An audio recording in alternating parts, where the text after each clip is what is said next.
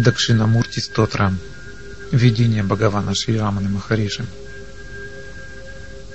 Брахма силой мысли вызвал к жизни четырех сыновей – Санаку, Сананду, Санат Суджату и Санат Кумару. Он попросил их помочь в работе по творению мира, его сохранению и тому подобному. Но они совсем этим не интересовались, поскольку не имели никаких привязанностей.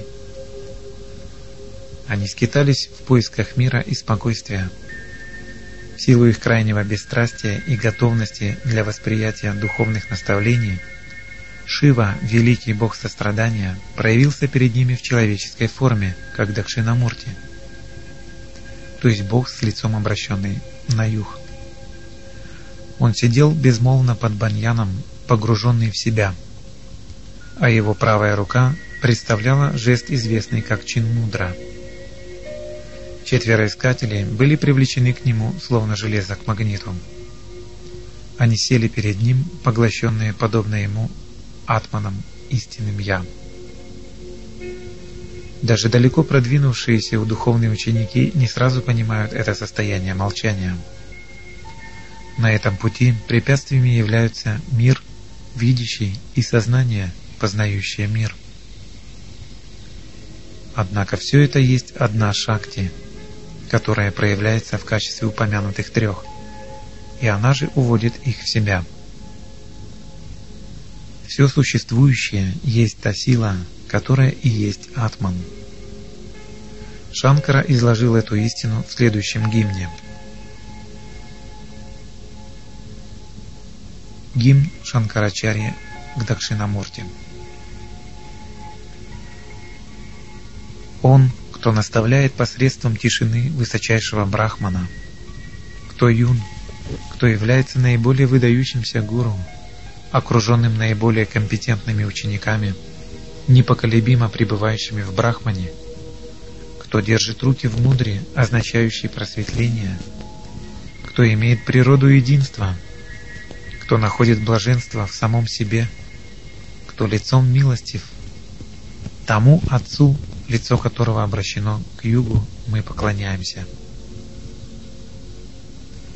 Ему, кто посредством Майи, как сном, видит в себе Вселенную, которая пребывает внутри, как некий город, появляющийся в зеркале, но как бы и вне его, кто познает во время пробуждения свое собственное, единственное истинное Я, первичному гуру Дакшинамурти да будет это поклонение.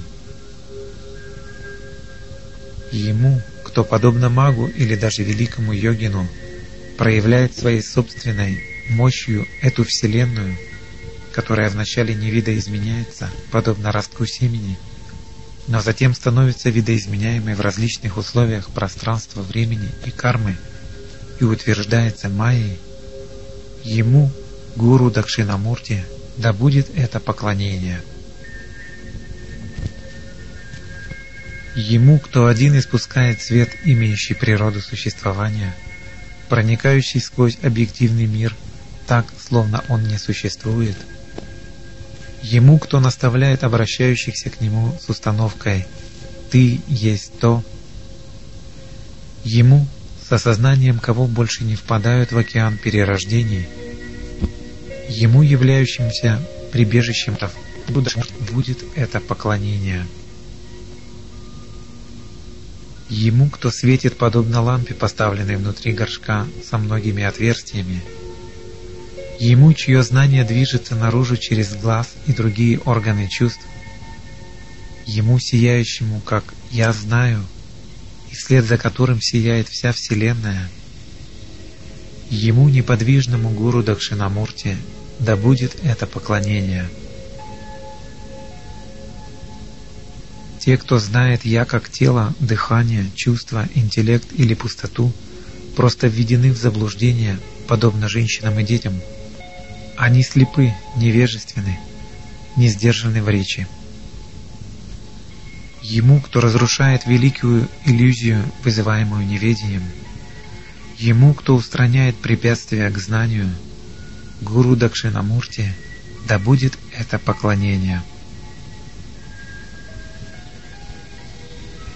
Ему, кто спит, как солнце или луна при затмении, когда проявленный ум действует вследствие покрывала Майи, и пробуждаясь сознает свое собственное существование, мысля «я спал до сих пор», ему, гуру всего, что движется и неподвижно, гуру Дакшинамурти, да будет это поклонение. Ему, кто посредством мудрой, означающей просветление, являет своим почитателем свой родной Атман, тот, что вечно сияет внутри, как я – постоянно, во всех изменчивых состояниях, таких как детство и тому подобное. Ему, чей взгляд есть форма огня, знания, Гуру Дакшинамурти, да будет это поклонение. Для человека, ослепленного Майей, во сне и наяву, мир виден в его различиях, таких как причина и следствие, слуга и господин, ученик и учитель, Отец и Сын. Ему, гуру этого мира, Дакшинамурти, да будет это поклонение.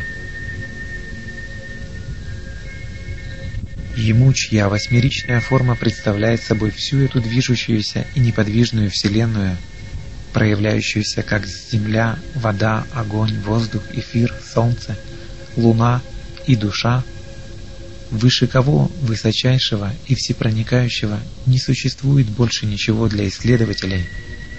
Ему, милостиву гору Дакшинамурти, да будет это поклонение.